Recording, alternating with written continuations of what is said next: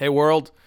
This is Ross here with my podcast, episode 17, coming at you from Nashville, Tennessee. I am back, and I'm actually back for a while now. I was doing a couple trips back home, but I am back in the saddle again here in Nashville. Um, and I'm actually really excited because I have two really great shows here in town this week that I'm going to tell you about. The first one is this Thursday, um, which would be the. Let me check the calendar here. Make sure I have the date right. It's the 9th. So this Thursday, the 9th at City Winery, I'm opening for an artist named Zach Wilkerson, who is a soul artist, soul rock from Texas. Just great. Um, check out his videos online. Excuse me. I need to open up a fresh polar seltzer so I'm not as hoarse. Um, and then Grant Garland and his trio are doing the middle set, and I'm opening up solo at eight o'clock. It's only eight dollars in advance, ten at the door. It's an affordable show. It's a great room. I don't know if any of you have been to the City Winery here in Nashville, but in uh, it's it's just an awesome, awesome place to see music. It's great listening room, um, great food, awesome wine, great drinks. There's really nothing bad about that night. So I'm really excited. And then on Saturday, the 11th, I'll be playing at the Bowery Vault with an artist here in town named Devin Heath, and it's his CD release party.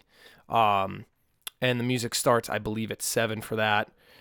And Devin's going to be on short. There's a artist before, then Devin, and then me. Um, so those two nights are going to be great. Um, Thursday and Saturday, I'm playing solo both of the shows, and then um, hopefully we'll have some new band stuff coming up in town sometime um, in September, October. We'll figure it out. And then I have that tour with Flying Buffaloes 23, 24, 25. Um, but you can see on rosslivermore.com all of the upcoming dates as well as hear all the music and um, get any information about me and the podcast and the band and music and all the stuff that I'm doing uh, at rosslivermore.com. And as always, I literally just updated the Hey World playlist with some music from, uh, it's actually a new song from Amos Lee. That is the first song, and then music from Rocky Block, who is an amazing um, multi instrumentalist, but also an artist here. Uh, he played bass on a couple songs on the new record that we have coming out, and he has an EP out called Lover, and it is just from top to bottom uh, amazing. And then Leon Bridges, a girl here, an artist named Lacey Cavalier, who has a song called Every Time It Rains, and the music video is awesome for that as well.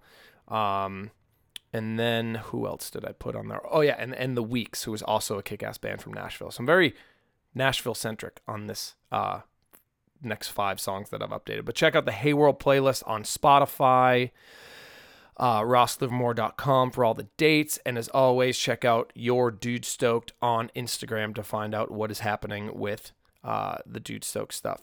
We only have a few tanks left, so if you dig them, um, there's still another month of summer in some areas of the country. I know Nashville just started school today, but um, I know there's still plenty of beach time left up in the Northeast and um, and Florida, because I mean Florida's a weird state, anyways. But it's there's plenty of time to wear a tank top. So check out your dude stoked and find out how you can get one. All right, so here we are. Hey World, episode 17. Let's do it.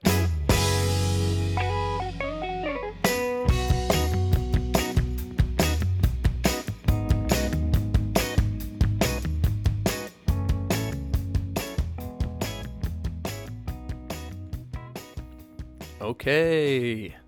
And we're live once again. I'm live on Facebook and I'm live on Instagram. I adjusted the angle of where I put the um where I put the iPad for Facebook so you guys can see this deer um that's hanging on the wall. I know I've talked about the deer before in the podcast, but it was a gift from my dad. He shot that deer um and we call it the chandelier deer because of uh named after the great Sia and her song Chandelier. Um, anyway, I figured it would be a cool. I don't know. I'm trying to figure out where I could put the, where I should put these devices to make it look decent for, for whoever is watching. I don't know. Anyway, um, so yeah, I'm back here in Nashville. Uh, I'm really excited. it was a great weekend. What uh, so I was back up home for um, a couple reasons. The I booked a show up there at uh, Mount Sunapee for the New New Hampshire League of Craftsmen's Fair, which turned out to be like incredible. It was really like this crazy fair, which I'll get into, but um, and the show went really well too. So what it was was every year apparently at Mount Sunapee they do this craftsman's fair. So it's like all around the state and people have to submit and I think it's actually around the country. Um, people come in and they submit to have a booth and they sell crafts. So there was like everything from custom fly fishing rods that were selling for like 2500 bucks and they were doing like a fly fishing uh, demonstration at a little pond they had there and they had um, to like custom rocking chairs and furniture, cutting boards, pottery. Um, it was pretty wild. I ended up buying Emma because she started school today, uh, first day of school here in Nashville. Um, but I bought her a cutting board um, with pi on it, the number the number pi. So it's the symbol on the top, and then it's literally 3.14, and then just numbers. Um, all the way across the cutting board. And I'm like, man, how? I asked her, I was like, how many how many numbers of pi do you have memorized? And she's like, three point one four. That's it. Um, so yeah, I got her that, and uh, and the show went really well. So that was the first reason, and I'll get into the show, and I'm kind of like all over the place, but. And then the second reason was I have this family piano, and um, my mom is going to be remodeling her uh, downstairs of her condo and that's where we were keeping the piano. I think it was there pretty much since I moved to Nashville, so almost three years. And um, we had to move the piano into this music school that I used to teach at in Wakefield, Massachusetts, called Onset. So um, yeah, so I got back late on Thursday night um, because I played at the hotel from five to eight, the Westin here in Nashville. So I played the gig. It was cool. It's always great at the Westin and Ubered from that hotel directly to the airport for a flight at 10 o'clock, um, which was delayed a half an hour. And I ended up getting home at like 2.30 in the morning or something like that. And got to bed, got up early and moved this piano. And like, you really, you, you really get to know the Livermore men when we move a piano together. We've moved this piano. So I think we've moved this piano maybe five times since I've had it. So the piano is a Chickering, which was built in Boston. It was the first piano to incorporate a cast iron frame in their pianos. So this thing is diesel. It's a baby grand. It's dark brown. Um, and it was my grandmother's mother's. I think it was built, I don't know, sometime around 1915. It's like a, it's a 100-year-old piano. so it was my grandmother's mother's. She passed it to my grandmother, and they kept it in their house up in New Hampshire, up in Freedom, which Walter and Allison, the song from the record, is about that house and them, and the piano was in their house. So uh, I think, I don't know, when I was, I must have been like 17 or 18, my grandmother had a stroke, and they lived up there for a long time, and my grandfather took care of her. So eventually got to a point where they were getting too old and they needed to sell the house, which he built. Um, so my dad and aunt and uncle kind of like cleaned out the house and, and kept the things that they wanted to keep and, and just got rid of a ton, like a ton of stuff. But the piano was this family heirloom.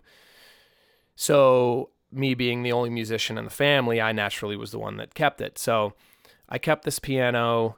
We moved it from that house in New Hampshire down to the house that I was living at in Beverly. We call it 3HP. It was pretty much like the party house. Um, because around that time that we moved the piano, I was early 20s and I was playing with the band, uh, our band Pimp and the Chimps, which was kind of just like a bar cover band with Paul, who plays with me, and um, a guy named Jeff Rachel and Ryan DuPont.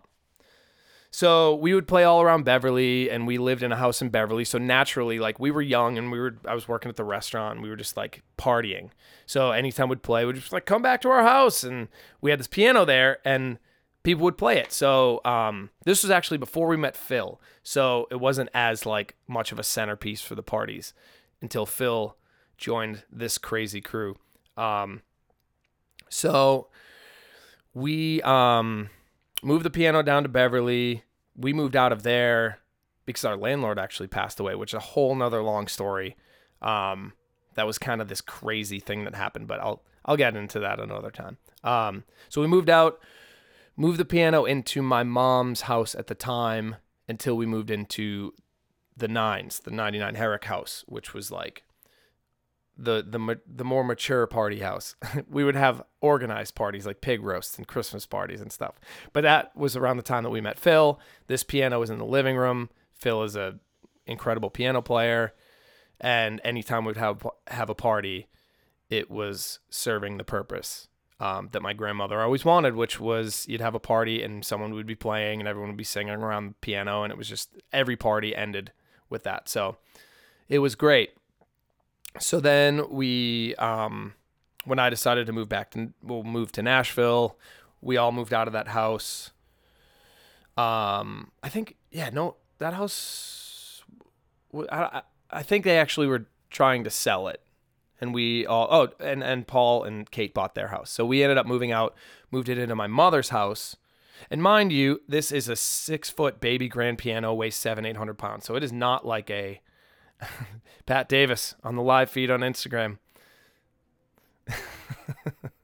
um, this is not like, all right, let's just, you know, move, let's move it. You need to get a trailer because a couple times it rained when we moved it. You need to get four or five guys. Um, it is, it, it is, it is a process moving this piano. And I think that last time we ended up moving it, my my dad wears flip flops every time he moves this piano. So clearly you know, you have to lift up the piano, take a mallet, um, and uh, like, uh, like kind of hammer the legs off. And we hammered a leg off, fell right on my dad's foot, and he was bullshit. He would, he, he will like still not let go of it. But this time we moved it. The other day, he shows up in flip flops, and I'm like, Dad, why the hell are you wearing flip flops to move a 700 six foot baby grand piano? But uh, that's that's what he does. That's that's the big Cheen.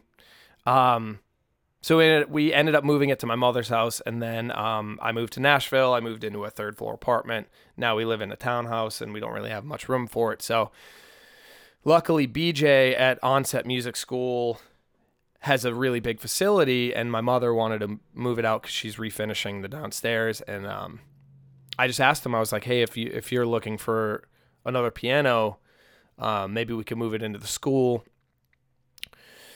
until I can afford to buy a place that we can keep it. Um, so he was super receptive about it.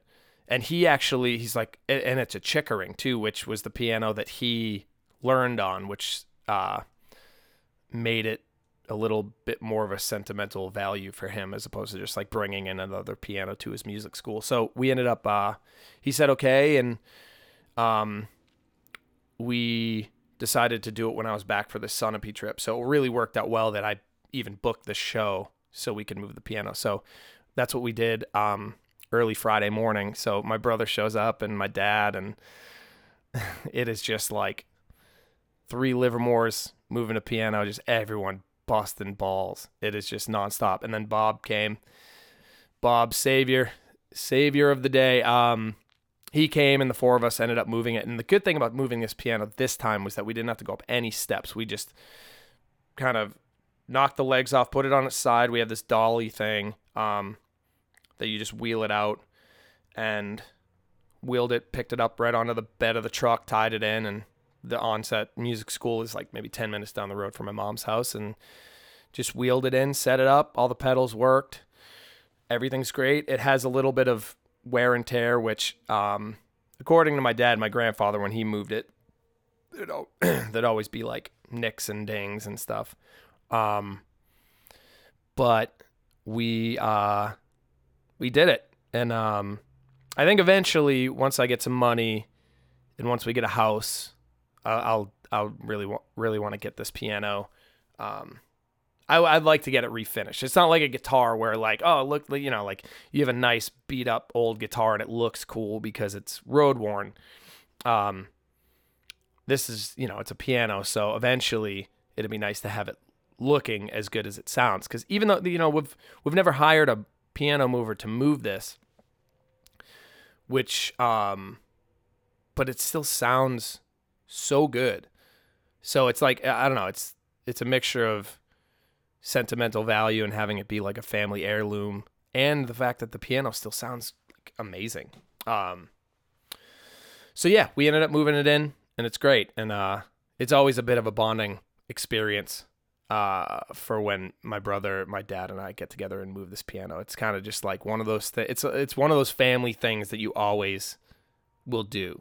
You know, um, it's a it's a weird tradition, but I'm the only musician and I have the piano. And I'm actually really happy that it's in onset and BJ was so cool about taking it because sitting in my at my mom's house, it's really not getting used other than like when I'm home or when my nephew Owen just wants to go like plunk out some notes. Um, so now it's like, okay, kids will learn to play piano on this instrument. Um, so, and I think my grandmother would be happy about that. So I, am really excited that it's in there. Um, that was great. And, and, and the piano's in, it's all safe. It's playing well, just needs a little bit of a tune and it's good to go. So that was, that was my Friday. Next morning, drove up to Sunapee through torrential downpours. And, um, I was like, God damn it. Like, I didn't know what, whenever we book at a ski mountain, um, I always assume it to be like Attitash where they have a tent, but it's not like it's not a tent that can really withstand like heavy rain. The last time we played there, it was a, it was a decent tent, and it only like sprinkled, so we could still keep going with the set. But it wasn't like if if it was raining like it was raining for. excuse me. Let me take a sip of this Pola. Oh, hey Kim. Oh, that's cool. Kelly learned to play on it. Um, yeah, it's great having a family heirloom piano. Heirloom, fairly. I'm thinking of like heirloom tomatoes or something. Um, but it's great. It's great to just keep that in the family because it's mo- it's more than just an instrument. You know, it's uh, it's something that I hope if I have kids someday, they'll they'll hang on to, and their kids, and it's just this like, it's amazing that an instrument built that long ago still holds up and still plays as well as it does. And even though it might not be the prettiest thing, um, that doesn't really matter as much. Um, anyway, what the hell was I saying? Oh yeah, so the we get there and I was like, God damn, this is like we were nervous and Phil in classic Phil fashion was like, Hey man, uh, have you checked the weather? For this? Have you checked the weather for this gig? and I'm like, no, because I never do. Um, so I, I checked and it looked like there was going to be some rain. um, which if I get a text from Phil about weather, I know that it doesn't look good. it's not like, hey man, did you check the weather? And then it looks perfect. so, so we ended up getting up there and, and, uh, Phil was there and we, we were just chatting and stuff and we ended up playing. So like the the the interesting part about this particular gig was it was three 45 minute sets of all original music. We couldn't play any covers because I don't think they have a deal with whatever BMI or ASCAP or however that works. So, um, they were like the the only thing is you have to play your original music, which is great because you know we always want to play our original music. So the way it was set up, it was a small stage, and there's probably like 40 to 50 seats in this tent, and um, there's people like passersby walking through the tent. So you kind of get like like an attentive audience, also followed by people who hear the music and walk by and catch a song. Um, but so we ended up playing, and our drummer for the day, because Paul was traveling in Europe, was a friend of ours named uh, Dennis Monagle, who is Sorry for my phlegm. I feel like I'm clearing my throat a lot. But Dennis is a fantastic drummer, a good friend of ours, and um, he plays with an artist back home who named Quill, who wrote the song "Waiting on Miracles," which we recorded for this upcoming record. Oh, Chris Miller's in the house. Chris Miller, legend, living legend. He's a friend of mine here in Nashville, um, and former boss at Zanies. He is now. Um, his wife started a company, and they are well. Him and his wife started the company, and they're going to be crushing it very soon, I'm sure. Um, but yeah, so what the hell was I just talking about? Chris, you screwed me up. um, I screwed myself up. I think I, I should take credit. I should take blame. Um, so, oh yeah, Dennis. So Dennis played drums with us. He plays with Quill, who wrote a song that we're recording, and it all comes full circle. But yeah, just growing up on the North Shore, Dennis and our and and my paths have crossed through various bands, and um, he's just a, he's he's a amazing drummer. He's one of the most musical drummers too. You know what I mean? He just has a really good sense of dynamics and he listens and he takes charge and he takes control, but he also lays back. He's just like plays very uh he's a very cerebral player, if that's the right word. Um but yeah, he I sent him the songs about a month ago and we came up with the set and um he just killed it he just crushed it. And we didn't really um dude, you don't have to be sorry for crushing it. You are crushing it. Um so yeah, Dennis, he just he went above and beyond on this gig. And um so it's funny like when we finally saw the setup we're like, you know, maybe we can repeat some songs cuz we were like digging deep into the catalog. I think we had 27 originals. Um which in hindsight, looking at that, like that's really good. I have like 27 originals that I would play in public. I think that's a good accomplishment creatively. Um, if if nothing else, it's like I'm willing to play these songs in a public place because I know there's other songs that I'm not willing to play in a public place uh, that I've written, and I'm sure every songwriter has those songs too. And I'm, I'm I know I'm gonna still continue to write those. Um, and uh, so we ended up playing the first two sets. We did like a 50 minute set, then we did an hour set, and we didn't repeat anything. So I think we ended up doing like 20 ish songs. And there were a couple songs that were like deep in there that were like, if we really need to, uh, if we really need to play that, we can. But like, I haven't really thought about that song in a while, and I don't know if I'm going to remember all the words or remember all the chord changes. Um, so we cut like we ended up cutting like five, and so the first two sets we didn't repeat a song, and the second set we did like three more that we didn't repeat, and then we just kind of played like all the new stuff again, like Reggie, and um, always the gentleman and Queen of the Night, which we finished the other day, and it's fucking badass. Um, yeah, that is I can't wait. I can't wait till you guys hear all this new music, but it's just great to play it with um it's just great to play it in public in a live setting.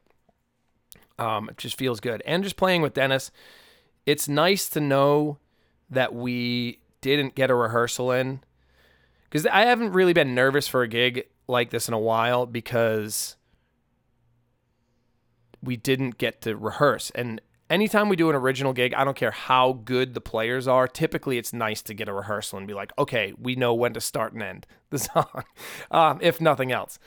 But, um, and it's not because I didn't have faith in the players, it's just like my own insecurities. Like, okay, these are my songs and I want to do them really well. And, um, so you, you know, you're nervous and, but it's, it's going to happen no matter what. Um, the gig is going to happen either way. So you just have to do it. To quote the great Andrew Bayardi, do it or don't. Um, so we ended up playing and it was great. It went really well. Um, and I think that I am better because of it, because we didn't get to rehearse. We just played the songs. We had trust in each other. Dennis did the work and listened to the songs.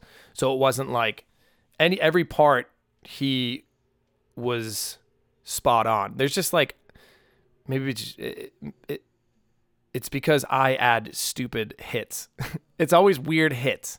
It's never just like a song. You know what I mean? It's always like just a little bit more complicated than it might have to be, especially some of the earlier songs. Um, but we made it and it was great. Um, and Dennis crushed it. Check out Quill, Jesse Cimentaro, and anything that Dennis Monagle does up up in the North Shore if you're around. I know he plays with a bunch of bands around there, and he hosts. Did he? Oh yeah, so he was hosting an open jam at a at a bar called the Rhumb Line up in Gloucester, um, which has since moved to a new bar, which I haven't played up in Gloucester in a long time. We used to play at a bar called Captain Carlos, which I think uh, Whoopi Goldberg had some sort of involvement with. I think she might have been part owner and like every now and again would bartend.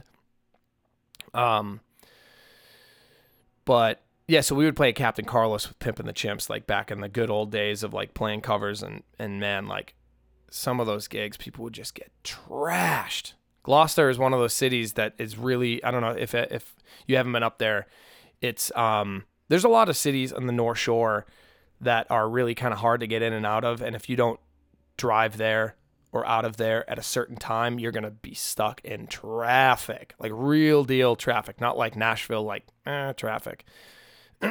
because it's not even highways. You're stuck in traffic coming out of like from Marblehead. You're hitting Salem State, and it takes you like an hour or an hour and a half just to get to a highway. Gloucester's the same way. It's just like it's it's a pain in the ass, and you really have to plan to leave. So a lot of people that are up there would just like they'd rage because it's like they're just going right down the street back home. So some of those gigs were just like so fun, cutting your teeth, playing like Bill Withers and all these old like that was that was my introduction to playing um, some of these old soul songs was was with the band Pimpin' the Chimps with Paul and Ryan Dupont and Jeff Rachel and it was cool. It was it was it was great. And uh, apparently, I don't think Captain Carlos is as big as it was, but Mile Marker One I think it's mile marker one, but that's where Dennis hopes hosts the open jam, um, and apparently that's like the place, which I haven't been up there in a, in a long time. So, but yeah, if you're up in the North Shore, check out his open jam. Check out anything that Dennis Monagle does because he is a legend and he's an amazing person, and uh, um, and just a fantastic drummer. So it was great. The gig was awesome. Um, and it's just cool. I, New there's something about New Hampshire that is just special. It's unlike any state, you know. It's a it's a great place. That's why I make it a point to go up there and play up there. And I think next year we're gonna try. We're we were trying to do a Dude Stoked festival at Attitash this year, but it just kind of like got away from us. But I think we're really gonna make it a point to try to do it next July. Um, hopefully July twentieth or something, sometime around then. But we'll see. Um, and then um, I forgot to mention I have a really good friend named Galen Verney and uh, his fiance Mackenzie, who's the best. Um, her family has a house on Lake Sunapee. So after the gig, which ended at like four, we were out of there at five. Um, we got some solid hang time. But before then, I forgot to mention Mark Selesnik, Phil's dad came, and his mom, and Phil's dad plays trumpet, and um, he's just a great musician. He came and sat in on a couple songs and killed it. And actually, it was funny because he played um, on Always the Gentleman, Always the Fool, and then on Work Song. And the, the there's right next to us there was like a blacksmith demonstration. And after our set, the blacksmith came over and he's like, "Hey, who was playing trumpet?" And we're like, "Oh, that's Phil's dad. It's Mark Sele- Mark Selesnik." And he's like, "Man, he was great." So I told Phil's dad, I'm like, "Hey, the blacksmith really loved your playing." And I'm like, "That is a sentence that I have never said at a gig before in my life. Hey man, the blacksmith really enjoyed your playing. Um, so, but anyway, uh, yeah, Phil's dad played, and I just I love when his parents come because, like myself and like Paul and like most of my friends, I feel like we are just our parents. We end up as we get older, we just become our parents, and Phil and his dad. Um, side by side. It's so funny. It's so funny because they are just so much alike.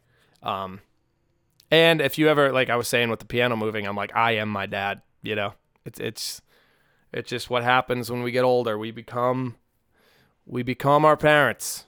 Um, so yeah, after that we um hung, went over to the, the Davis camp at at Lake Sunapee and just hung out, got some drinks, some light domestics, as they say, and uh, took the boat out. And then the next morning we did some wake surfing, which I don't know if you guys have wake surfed before, but it is crazy.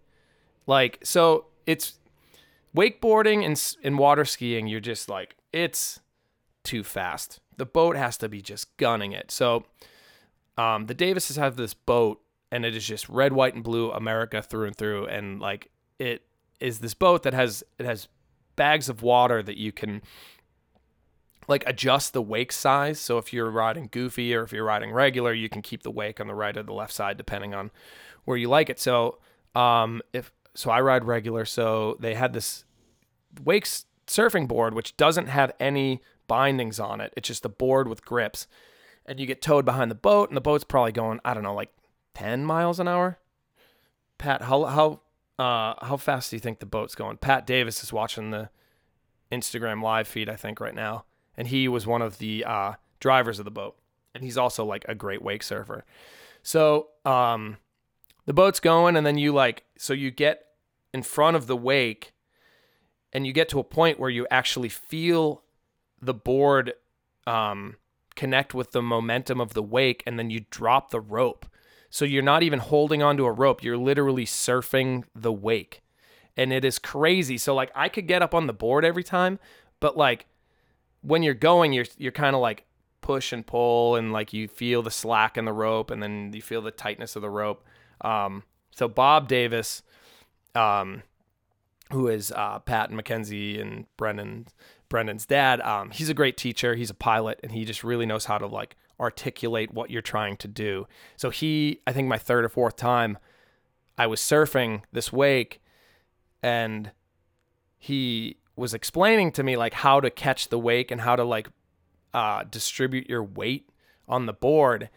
And after he explained it to me, um, I think he actually made a musical reference in in his explanation too. And like I just got it. And it was like this crazy feeling of like you're riding the water behind you on a board. It was wild. I can imagine that the it's the closest thing that I've felt to actually like real surfing, like catching the momentum of the water and riding it. Um, super cool. It was just so cool. Maybe I'll post. I have a couple videos of me on the board. Maybe I'll post that. Um, 11.9 is the speed. So 11, pretty much 12 miles an hour. Thank you, Pat Davis. Um, what is this question?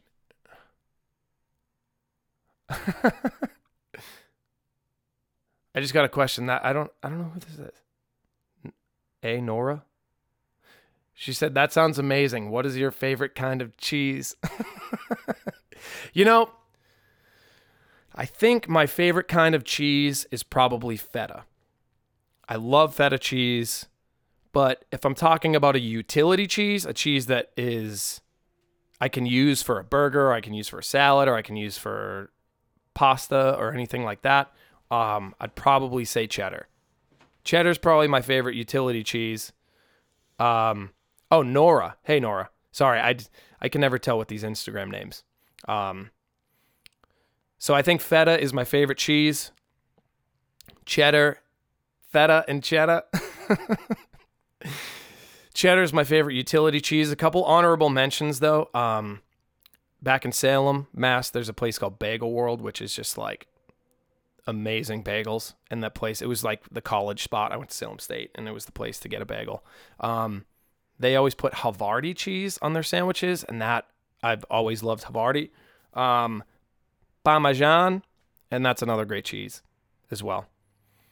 Extra sharp, I think, you know, sharp. The sharpness is all fine with me. Either way. I love Thanks for thanks for the question. Um anyone watching the feed if you want to if you have any random ass questions, you can always ask me that stuff too. Um so feta, cheddar, parmesan, Havarti, and uh, yeah, I think those those are the top four for me. Um, you know, I, whenever I get a question, I try to give a thorough answer. Um, I don't like to half-ass the questions. um.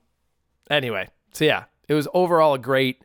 Um, it was just a great trip up to New Hampshire, and I love flying because I get, especially now, because I get a lot of reading time, and I just finished Harry Potter and the Goblet of Fire. Book four. Like, it's this series is crazy. It's blowing my mind kind of. And I actually um yeah, Bagel World is the shit. Um so I, I when I was on the plane, I got to read. I think I was I had like I don't know, like 200 pages left. So, by the way, this is the first 700 page, 700 plus page book that I've ever read in my life. So, I'm going to pat myself on the back for that one. Um, thank you, Nora. She said on the live feed that I am a good person. I think you're a good person, and I think you're a great question asker. Um, what is your favorite kind of cheese? I didn't even ask you. Um, get back to me with that answer. Um, but yeah, so I finished Harry Potter and the Goblet of Fire, and I actually read like 100 pages yesterday. And I had like the, I think I had the last two chapters this morning, and I just read it. And there's some stuff that happens at the end I'm like a 34 year old man at 9:30 in the morning on a Tuesday reading Harry Potter, crying, like literally crying, reading this book, and it's like the first three. You know, I I could see the argument like, hey Ross, you're a full grown man reading children's books, and I, that's that's fair. That is a fair argument, but book four is like it's way more it's way heavier than the, the first three and the next thing I'm going to do after I finish this podcast is immediately, well, I have to go to the bank. I'm going to record a live video with Emily Chambers in East Nashville. Do I'm playing Calling California with her. And uh, we're going to do a little live video, which I'll post something on Instagram. And then I'm going to go book, guy, uh, go buy book five because actually, when I was finishing this book up, I like didn't want it to end. You know, it's crazy it's crazy reading it because you kind of like I think I think one of the reasons why everyone loves this book so much is because they kind of like can see themselves in the characters. Um, oh, I just lost a little bit of the feed. You can kind of see yourself as these characters and in, in, in Harry. You know what I mean? So it's like, and then you can see your your friends as like Ron and Hermione. And I had a good conversation with Caleb Hooper, who plays bass with me the other night and we were talking about Harry Potter because he's like him and his wife and his kids. His kids have read all of them. They just read books like crazy. Um, and he's like, Paul is like you're Ron, and Phil is Hermione, and I'm like, totally, totally. Um, it's a re- it just re- it was a really funny way to look at it, and I've never looked at it like that, but it was just funny. But uh, anyway, Harry Potter and the Goblet of Fire, real deal shit, real deal. Uh, I don't know. I feel like after I finish this series, I will be a better person having read them all. Um, so, anyway, I feel like that's probably a good place to end. Um, I got to get out of here, anyways, and go do some more stuff today. So, once again, thank you guys so much for listening to this podcast. This is episode 17. Do me a favor if you like the podcast and you're into what I'm doing, um, check out my music on Spotify. This is not forever the record, and maybe like share it with someone. Um, tell a friend, tell a couple friends, whatever you feel like doing. Um, because uh, sharing other people's music is the best way to uh to help an artist. That's that's all I can really say about that. Uh, Bob, Bob's on the live feed. Bob's coming down on Thanksgiving, which is going to be so much fun. So much fun. Um, yeah, share the music. Um, tell people about the podcast. Check out Hey World, the playlist on Spotify as well. Um, for all the music that I'm listening to and currently into. And check out Dude Stoked, your Dude Stoked on Instagram or the store on Big Cartel. And you can uh, check out what type of apparel we have going on there as well. Um, and as always, rosslivermore.com for all of the dates for me solo or with the band um, and everything that's coming up in the future. So thank you guys so much once again for listening. Thank you guys for tuning into the live feed on Facebook and Instagram. Um, oh, Bob's looking at plane tickets right now. It's exciting. It's going to be a big Thanksgiving. We're doing the turkey trot. Um, and thank you guys once again to listening to for listening to the podcast. This is Hey World episode 17, and I will see you next week. Have a great week, everybody. Bye bye.